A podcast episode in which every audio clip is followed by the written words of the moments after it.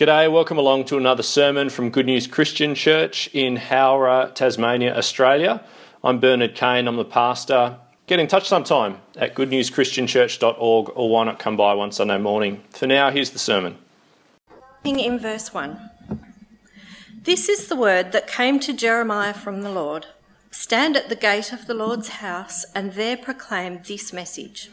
Hear the word of the Lord, all you people of Judah who come through the gates to worship the Lord. This is what the Lord Almighty, the God of Israel, says Reform your ways and your actions, and I will let you live in this place. Do not trust in deceptive words and say, This is the temple of the Lord, the temple of the Lord, the temple of the Lord. If you really change your ways and your actions and deal with each other justly, if you do not oppress the foreigner, the fatherless, or the widow, and do not shed innocent blood in this place, and if you do not follow other gods to your own harm, then I will let you live in this place, in the land I gave your ancestors forever and ever. But look, you are trusting in deceptive words that are worthless. Will you steal and murder, commit adultery and perjury, burn incense to Baal, and follow other gods you have not known, and then come and stand before me in this house which bears my name, and say, We are safe, safe to do all these detestable things. Has this house which bears my name become a den of robbers to you? But I have been watching, declares the Lord. Go now to the place in Shiloh where I first made a dwelling for my name, and see what I did to it because of the wickedness of my people Israel. While you were doing all these things, declares the Lord, I spoke to you again and again, but you did not listen. I called you, but you did not answer. Therefore, what I did to Shiloh, I will now do to the house that bears my name, the temple you trust in, the place I gave to you and your ancestors. I will thrust you from my presence, just as I did all your fellow Israelites, the people of Ephraim. And now turning to the New Testament book of Luke and chapter 19. And starting towards the end in verse 45.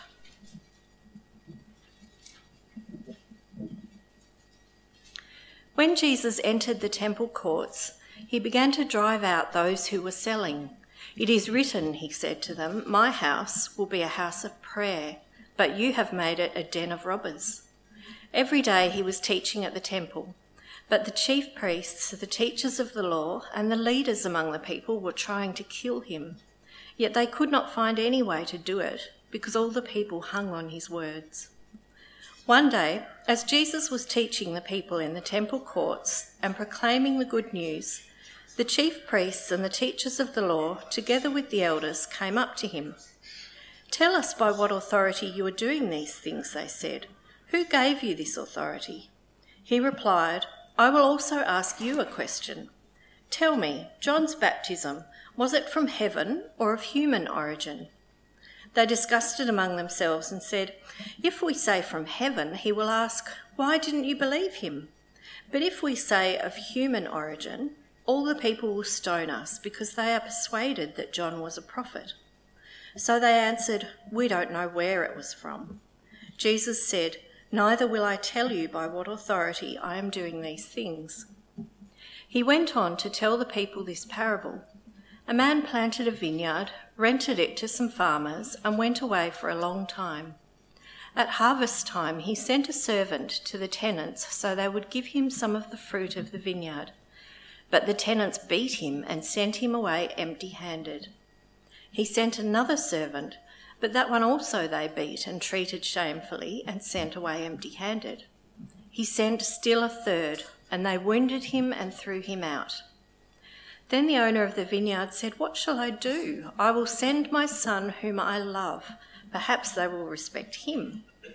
But when the tenants saw him, they talked the matter over.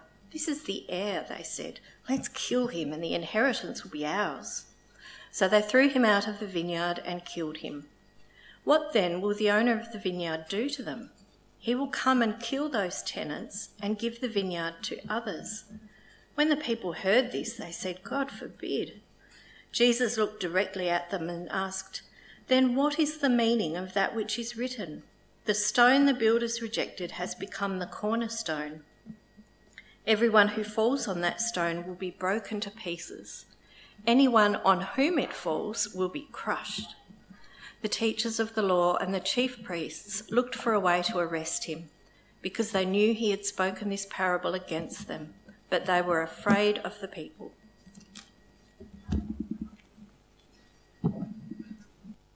Thanks, Debbie. As I said, uh, please keep that passage um, open in front of you, the Luke one in particular. And um, how does it end there? But they were afraid of the people. Uh, I'd like to just approach our text today, I guess you, before we pray and, and, get right into it, just a little bit from the side uh, as to a, a, a, theme that's, that's there in the text. Just sort of come at, up alongside it, if we could, for a moment. Tim Kreider, Tim Kreider, he's an author and a, a comic artist um, uh, in America, and he suspects that the modern pace of life that we carry on these days is covering for something. Uh, he suspects that our busy lives are a bit of a facade uh, to mask our fears, to keep emptiness and hollowness um, tucked away and out of sight. Uh, we use those things even to fool ourselves. I suspect he's probably right. He puts it like this He says, Yes, I know we're all very busy, but what exactly is getting done? Are all those people running late for meetings and yelling on their cell phones, are they stopping the spread of malaria? or developing feasible alternatives to fossil fuels or, or making anything beautiful? This busyness, Kreider says, serves as a kind of existential reassurance, a hedge against emptiness. Obviously, your life cannot possibly be silly or trivial or meaningless if you're so busy, uh, completely booked, in demand every hour of the day. All of this noise and rush and stress seem contrived to drown out or cover up some fear at the centre of our lives. I know that after I've spent a whole day working or running errands or answering emails or watching movies or keeping my brain busy and distracted, as soon as I lie down to sleep, all of the niggling worries and big picture questions I've successfully kept at bay come crowding into my brain like monsters swarming out of the closet the instant you turn off the nightlight. now, I suspect he's probably right, isn't he? I think there's something to it at least. And may I say, dare I say, even Christians can hide, can't we, behind the work or the pressing deadlines or, frankly, the unsustainable responsibilities that we take on for ourselves. Why? To avoid dealing with some of the real issues in our lives. Sometimes the big questions of life, but even just the real issues in our lives of uh, marriages or friendship issues or home life or uh, these things are certainly true, aren't they? And as an aside, perhaps COVID has helped us to reevaluate at least a little bit of that. I think there's a silver lining in that for us over the past 12 months that in some ways has been helpful, even if it's brought us to breaking point in some areas. But this morning, what I'd like to do is I'd like to take that as a way of thinking about one very, very specific, um, clearly focused issue. Do we sometimes hide behind what is popular or acceptable or what everyone else is doing, what comes easy, what seems palatable, to distract ourselves from having a personal and humble and real confrontation with the Lord Jesus himself, himself in our lives. See, in our popular culture, it's funny, it's flipped around the other way. Um, religion is often seen as a thing of, of fear uh, Christians, so the caricature goes, we are scared little souls. We're timid little things. Uh, we need a crutch or something sort of warm and fuzzy to believe in. It keeps us warm and cozy at night. It, it, it soothes us, and never mind whether it's true or not, it makes us feel better. The caricature, but friends, today in Luke's gospel, I want to say, um, even today in our culture actually, I wonder if sometimes it's not the other way around.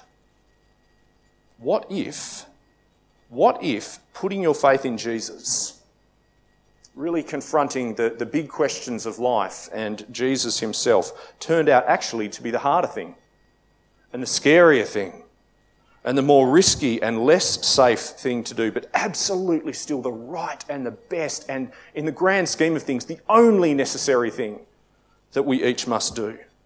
And what if it's actually fear that drives us away from Jesus, that keeps us just a little bit distant from Him, that prevents us from engaging with Him in a real way, even in our Christian lives? And when we stop and when we face the emptiness and when we find Jesus as the one and only voice that we should have been listening to all along, what a wonderful thing it is. Let's pray together as we come to uh, Luke's Gospel in chapters 19 and 20. Our Father God in heaven, uh, we have just read in, in Luke's Gospel of men, influential men, powerful uh, leaders men living out their spiritual lives in the grip of fear. And Father, perhaps the dynamics at work in their hearts might prove a lesson worth our learning today. Our Father in heaven, we've just read of religious people back in the days of Jeremiah, a whole nation of them whose spiritual lives had slidden far away from God and neighbour into behaviours that surely they should have shrunk away from behaviours of greed and harm. And all of this with God in their midst, right at the temple. Father, perhaps the dynamics at work in their hearts might prove a lesson of caution worth our heeding today. So, Father, may we see Jesus this morning all the more clearly, even if it is a bit scary, terrifying, whatever.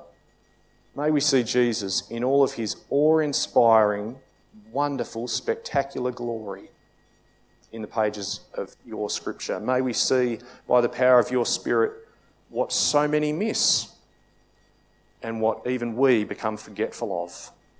And so, in Jesus' name, we ask it, please. Amen.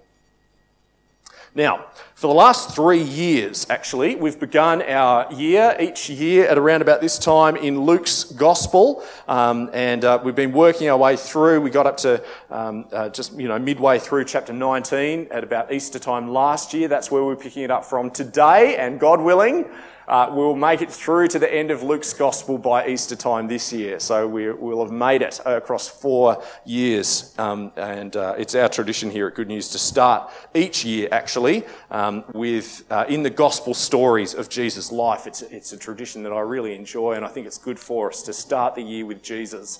Um, and that's what we're doing. Could we um, just take Luke chapter 20? Cast your eyes down there, big number 20, and verse 13, little number 13 in the text. Luke 20 and verse 13 as our, I guess, our re entry point. We haven't all been sort of, you know, poring over Luke for the last 12 months. It's been quite a break. Uh, so could we take that as our sort of point of re entry? Luke chapter 20 and verse 13. And Jesus gives us these words as the words of the vineyard owner, the kind of wondering thoughts as he's weighing up his options. It's within the parable you see. But at this point in Luke's gospel, at this point, we cannot help but hear them, I think, as the deliberations of God Himself. For we are in the closing week of Christ's earthly life here in Luke's gospel at the moment. We have come to see Him, yes, as the, the emissary sent from heaven to earth um, God's agent himself in the world to bring the very kingdom of God to a needy and broken and, and, and um, oppressed world. And we see him as a man who is destined for the gallows. He's heading to the cross. The authorities have come to hate his guts and want his blood. I don't mean that in a sense of sort of, oh, hyperbole, oh, they hate his guts. No, they want him dead at this point in Luke's gospel. It's a life and death matter. It is now just a matter of how and when and who they're going to manage to do it through. And into all of that, we hear, do you see, this wondering thought from heaven itself. Luke chapter 20 and verse 13, in the midst of this parable, uh, then the owner of the vineyard said, What shall I do? I will send my son, whom I love. Perhaps they will respect him. God, wondering to himself, I think that's how we're supposed to hear it. What shall I do? I will send my son whom I love. Perhaps they will respect him.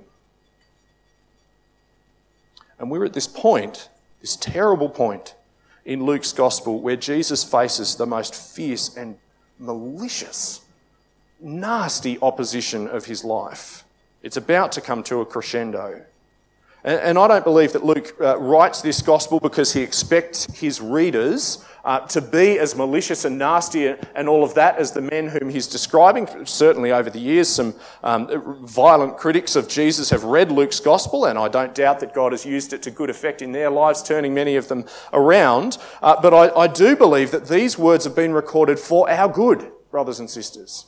Though they describe such malice and meanness, They've been put there for our good so that we will see Jesus there in the last week of his life, standing in the eye of this storm as, as uh, the Son whom God loves, as everything swirls around him, that perhaps we might listen to him and respect him. Uh, and find him in the calm, even as the horror swirls around in the, or the busyness of life, or the fears and the, the, the stress swirls around about us both in this story and in our lives, find Jesus and rest our faith in Him. I think that's what Luke's up to. I think that what, what I think that's what God's up to uh, with us in telling us, in giving us this word. So, friends, I make out three instructions across this passage from today's um, uh, for today's, I, I guess, lesson. There's three instructions. There's our structure for today for forming faith in a fearful world. Three instructions for forming faith in a fearful world, whether you're forming it for the first time or whether you've been you've had your faith in Jesus a long time, but it's always a figuring it out more and more sort of a process. Three instructions as I make them out. Number one, let not fear dictate the terms of your faith. Number two, let not desire drive you into the dark. And thirdly, learn to fear the Lord, lest you fear the phonies. And we're going to explore each of those in turn. I'll, I'll mention them again as we go. Uh, but firstly, could we firstly read that, that big chunk actually from Luke 19, verse 45 and onward? We'll go from there. Uh, for our first point, let not fear dictate your faith this morning, because I think that's precisely what we see among the religious leaders, isn't it? Fear was dictating where they would put their faith, what they would believe. Let's read this first large section from verse 45 of Luke 19. When Jesus entered the temple courts, when Jesus entered the temple courts, he began to drive out those who were selling. It is written, he said, My house will be a house of prayer, but you have made it a den of robbers. Every day he was teaching at the temple, but the chief priests, the teachers of the law, and the leaders among the people were trying to kill him. Yet they could not find a way to do it because all the people hung on his words. One day, as Jesus was teaching the people in the temple courts and proclaiming the good news, the chief priests and teachers of the law, together with the elders, came up to him. Tell us, by what authority you are doing these things, they said. Who gave you this authority? He replied, I will ask you a question. Tell me. John's baptism. Was it from heaven or of human origin? They discussed it among themselves and said, If we say from heaven, he will ask, Why didn't you believe him? But if we say of human origin, all the people will stone us because they're persuaded that John was a prophet. So they answered, We don't know where it has come from. Jesus said, Neither will I tell you by what authority I am doing these things. I want to ask us will we let fear in the end dictate our faith. Can I just point out one thing here? Clearly, the, uh, you can see who the bad guys are in this passage. It is a bit of a bad guys, good guys passage. The Bible's not always quite as sort of black hats, white hats about it, but it does seem to me that this is how this particular passage rolls out. The bad guys are the uh, t- chapter 20, verse 1, the chief priests, the teachers of the law, and the elders, uh, together with the elders, right? And they won't put their faith in Jesus uh, that's true from the, the, rest of the passage. But almost more condemning, is this fair, fair to say? Almost more condemning is that they won't even say what they really think, even about John, as in John the Baptist. Why? Because verse 6, but if we say, verse 6, of human origin, all the people will stone us because they're persuaded that John was a prophet. And I've got to say, I think as readers, I think we're supposed to hear that as laughably spineless. Like tragic, absolutely, but I think we're supposed to hear it as just laughably spineless.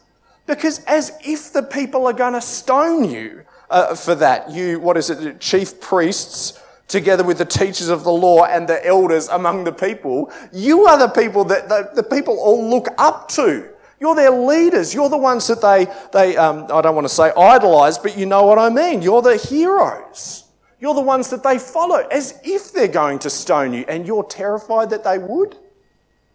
Your fear, do you see, has shrunk your world. It has hemmed you in.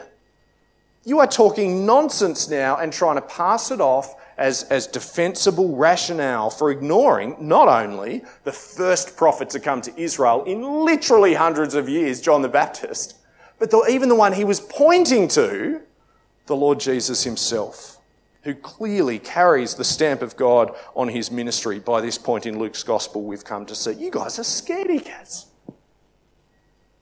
I think we're supposed to read it as kind of pathetic, brothers and sisters. Now, by contrast, may I just point this out as well? Where is Jesus? Did you notice that? We're actually told three times. We're given three kind of location clues through the text. I think it's deliberate. Where is Jesus? Chapter 19, verse 45. When Jesus entered the temple courts. Right? And we know how that went. We remember how that went. He, uh, he was driving them out. He made a scene, right? The temple courts around about the, the, the temple there, they were where Israel and even the nations were to go to meet and find their God. That's where they were to encounter God in the world. But what had it become? Uh, well, it had become the, the den of robbers as Jesus saw it, and so he, he drove them out. Uh, here's my point. If I had made the scene that Jesus had made in the temple courts that day, do you reckon you'd see me there the next day? I don't reckon you would. I think I would. Um, I don't. I wouldn't return to the scene of the crime. Have a look at verse forty-seven. Every day, he was teaching at the temple, and verse forty-eight, the people were hanging on his words. Chapter twenty, verse one. One day, as Jesus was teaching the people in the temple courts and proclaiming the good news, all of the leaders came up to him, and on it goes. Brothers and sisters, and may I just say, I, I suppose especially to our, our guests, our friends, our, our, visitors, those who for one reason or another kind of feel a little bit more on the outer when it comes to Jesus. I think, as I said before, in our modern day, following Jesus is portrayed, it is caricatured as a thing for the timid, as something for those who are a little bit weak in life one way or another, and good on them for those who are a bit spineless, perhaps. But I just want to ask is that really fair? Could it be that actually the easier, more convenient, dare I say it, less courageous thing to do would be to let Jesus' words entirely pass you by? Would that be the easier thing? Because the courageous one here, that in the text, the fearless one is Jesus standing up against the culture of his day. And he will stand by what heaven has given him to do, and so he's there at the temple, at the temple courts every day, proclaiming the good news, even though it makes a scene, even though they know where they're going to find him, even if it ultimately brings the world crashing down on top of him. Now, hopefully for us, it's a little bit, you know, in terms of following Jesus, it's a bit less dramatic than all of that hopefully for us, it, it, causes. But, but I'll ask this question do we let fear dictate our faith, do you see? Either having faith at all, uh, for some of us perhaps, or letting it be known that we stand for Jesus in our lives. I know that some of us here, we're starting new jobs this year, in new. We've got new colleagues. We've uh, had a whole bunch of introductions in the last few weeks as we've started in our new or new courses at, at uni or new to uni, or new schools, or there's new classmates in your old class at school, may I just gently say, don't fear to stand with Jesus. Don't fear to stand with Jesus. I won't promise you that nothing bad will happen because perhaps it will. Perhaps nothing bad will happen, you know? But I can promise you that it is with Jesus that we really meet and find our God in the world. That's where we encounter our God with Jesus. Now, moving on. That was first instruction. Let's pick up the pace a bit. Secondly, so uh, let not fear dictate your faith. Secondly, let not desire drive you into the dark. Uh, faith, I think, uh, I think this is the point here in this next section. Um, faith in Jesus has more enemies than just fear. And even in our own hearts. Uh, notice how Jesus um, actually he turns away from the leaders and he speaks to the people now. And, and, and they simply cannot believe the, the picture, the portrait, the parable that he's describing to them. God forbid. They cannot believe uh, that anyone would be so evil and greedy and spiteful and mean as this parable unfolds uh, from the lips of Jesus. Surely there's not a sane person in the world who would set themselves against this man's beloved son. I mean, his son. Have a look with me, chapter 20 and verse 8 now. Jesus said, Neither will I tell you what authority, uh, by what authority I'm doing these things. Said that to the leaders. Verse 9, he went on to tell the people this parable. A man planted a vineyard, rented it to some farmers, and went away for a long time. At harvest time, he sent a servant to the tenants so that they would give him some of the fruit of the vineyard. But the tenants beat him and sent him away empty handed he sent another servant, but that one also they beat and treated shamefully and sent away empty handed. He sent still a third, and they wounded him and threw him out. Then the owner of the vineyard said, What shall I do? I will send my son, whom I love. Perhaps they will respect him. But when the tenants saw him, they talked the matter over. This is the heir. They said, Let's kill him, and the inheritance will be ours. So they threw him out of the vineyard and killed him. What then will the owner of the vineyard do to them? He will come and kill those tenants and give the vineyard to others. When the people heard this, they said, God forbid. Uh, and actually, in the original, God isn't named there at all. It's just a, it's a Greek expression. I don't know why they've translated it like that, but you kind of get the force of it, don't you? It's something like, no, wait, this is outrageous. How can you tell a story like it doesn't may it never happen? But the religious leaders knew, didn't they? Down at verse 19, skip down there, the teachers of the law and the chief priests looked for a way to arrest him immediately because they knew he had spoken this parable against them, but they were afraid of the people. Now, friends, we have these malicious, nasty tenants. And I, I, I'm not saying for a second that this is you, right? In your posture toward Jesus. It is a negatively framed passage, it's a combative passage, but it has been recorded in God's word for our instruction. And I think it is saying this let not desire drive you into the dark. See, it wasn't just fear for those tenants, was it? It was greed. What else was it? It wasn't just doubt that drove the leaders in, in the day. They ignored, they opposed, they eventually, uh, I mean, hounded and hung Jesus. Why? Because life without Jesus was going to give them everything that they wanted. You see it in the parable. Let's kill him, and the inheritance will be ours. So they threw him out of the vineyard and killed him.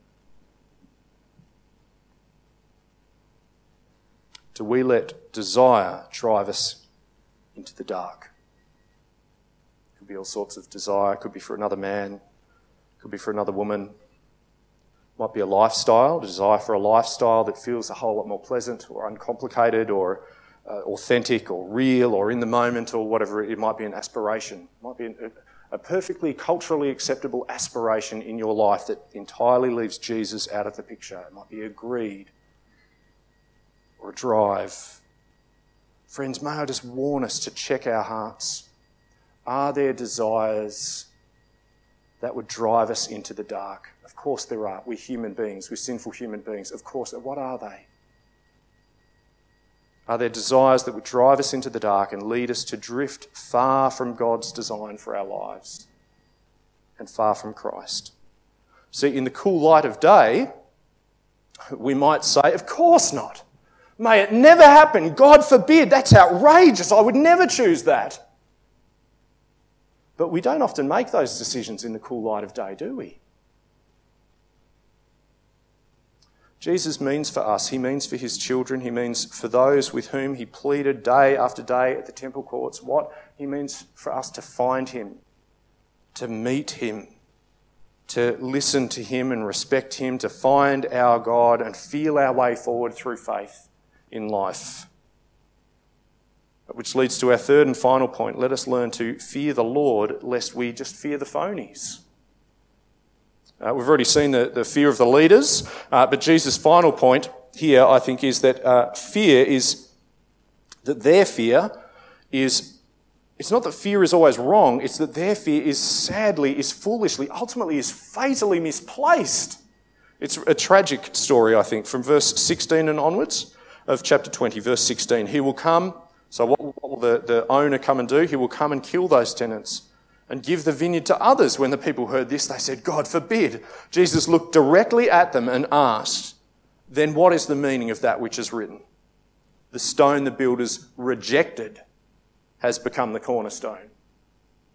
Everyone who falls on that stone will be broken in pieces. Anyone on whom it falls will be crushed.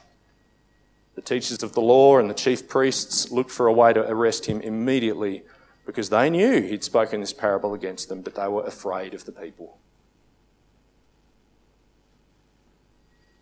Friends, the leaders back then, and I'd say a lot of people in our day today, they believed, people believe today, that all you've got to fear in rejecting the Lord is what? The disapproval of a few religious people? That's probably all you've got to fear in rejecting the Lord. You're going to disappoint mum and dad or grandma and grandpa, you're going to disappoint a few religious people. That's probably all you've got to fear. Or I guess at worst, maybe an awkward encounter if, if you finally meet your maker. Now, this whole passage, right, by virtue of its content, is framed very negatively and it's got this kind of really kind of heavy feel. This, this is what you have to fear. If you reject Jesus, in the end, you're going to be, the language that crushed. And your petty fears about religious people that might hold you back from one or two things in life, or, or what everyone will think, or the shame that you might endure, or whatever, in the grand scheme, they are laughably small minded. You have the prophet of God in your midst, teaching in the temple courts every day, confronting corruption and greed, promising you the presence of God in your life. He's right there. You either fall at his feet now and he will lift you up as his own, or you will fall under his heel forever. It is this brutal, negatively framed, heavy kind of a picture, but Jesus meant business. He's preaching woe here. Are we willing to hear this? Woe upon every false religion in the world every false teacher, every phony so called believer who's just a pretender, really, every, every one of his foes. It is a message of woe and it is heavy. But, brothers and sisters, I wonder, could we take that same idea and I wonder, could we conclude, uh, not with heavy, weighty words that weigh us down? No, because his words to his friends chapter 20, verse 1. Good news that he proclaimed to them. Good news that he proclaimed to them. Uh, 19, verse 48, the stuff where they hung on his every word, his friends did. Christian, I want you to know, and I want you to, I want us to cherish, and I want us to rest in this. Though we live in a world of storms and, and, and fearful things and even malice, and some of that is even within, Though our God is indeed a fearsome God and a mighty judge, in Christ, we find ourselves squarely in his favour. We find ourselves nurtured and protected and safe in him, loved by him, with good news that we can hang on. So let's close with these words. I'll just read them to you from 1 Peter, 1 Peter, where Peter uses the same passage, the same imagery to encourage us to warm our hearts in 1 Peter chapter 2 verse 4. Let me just read them to you and then we'll pray. As you come to him, Jesus, the living stone, rejected by humans but chosen by God and precious to him, you also, like living stones, are being built into a spiritual house to be a holy priesthood, offering spiritual sacrifices acceptable to God through Jesus Christ. For in scripture it says, see, I lay a stone in Zion, a chosen and precious cornerstone, and the one who trusts in him will never be put to shame. Let's pray together.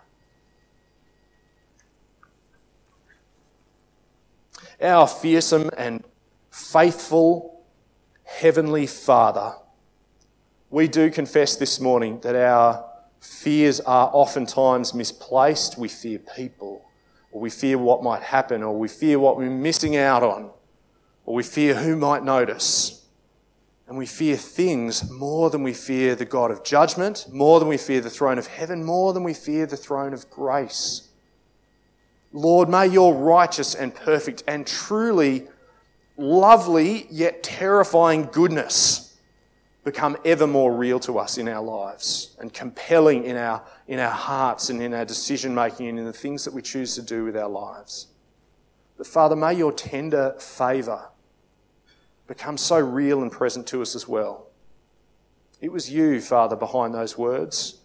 What shall I do? I'll send my son whom I love. Perhaps they will respect him. And surely we should have, and surely we must.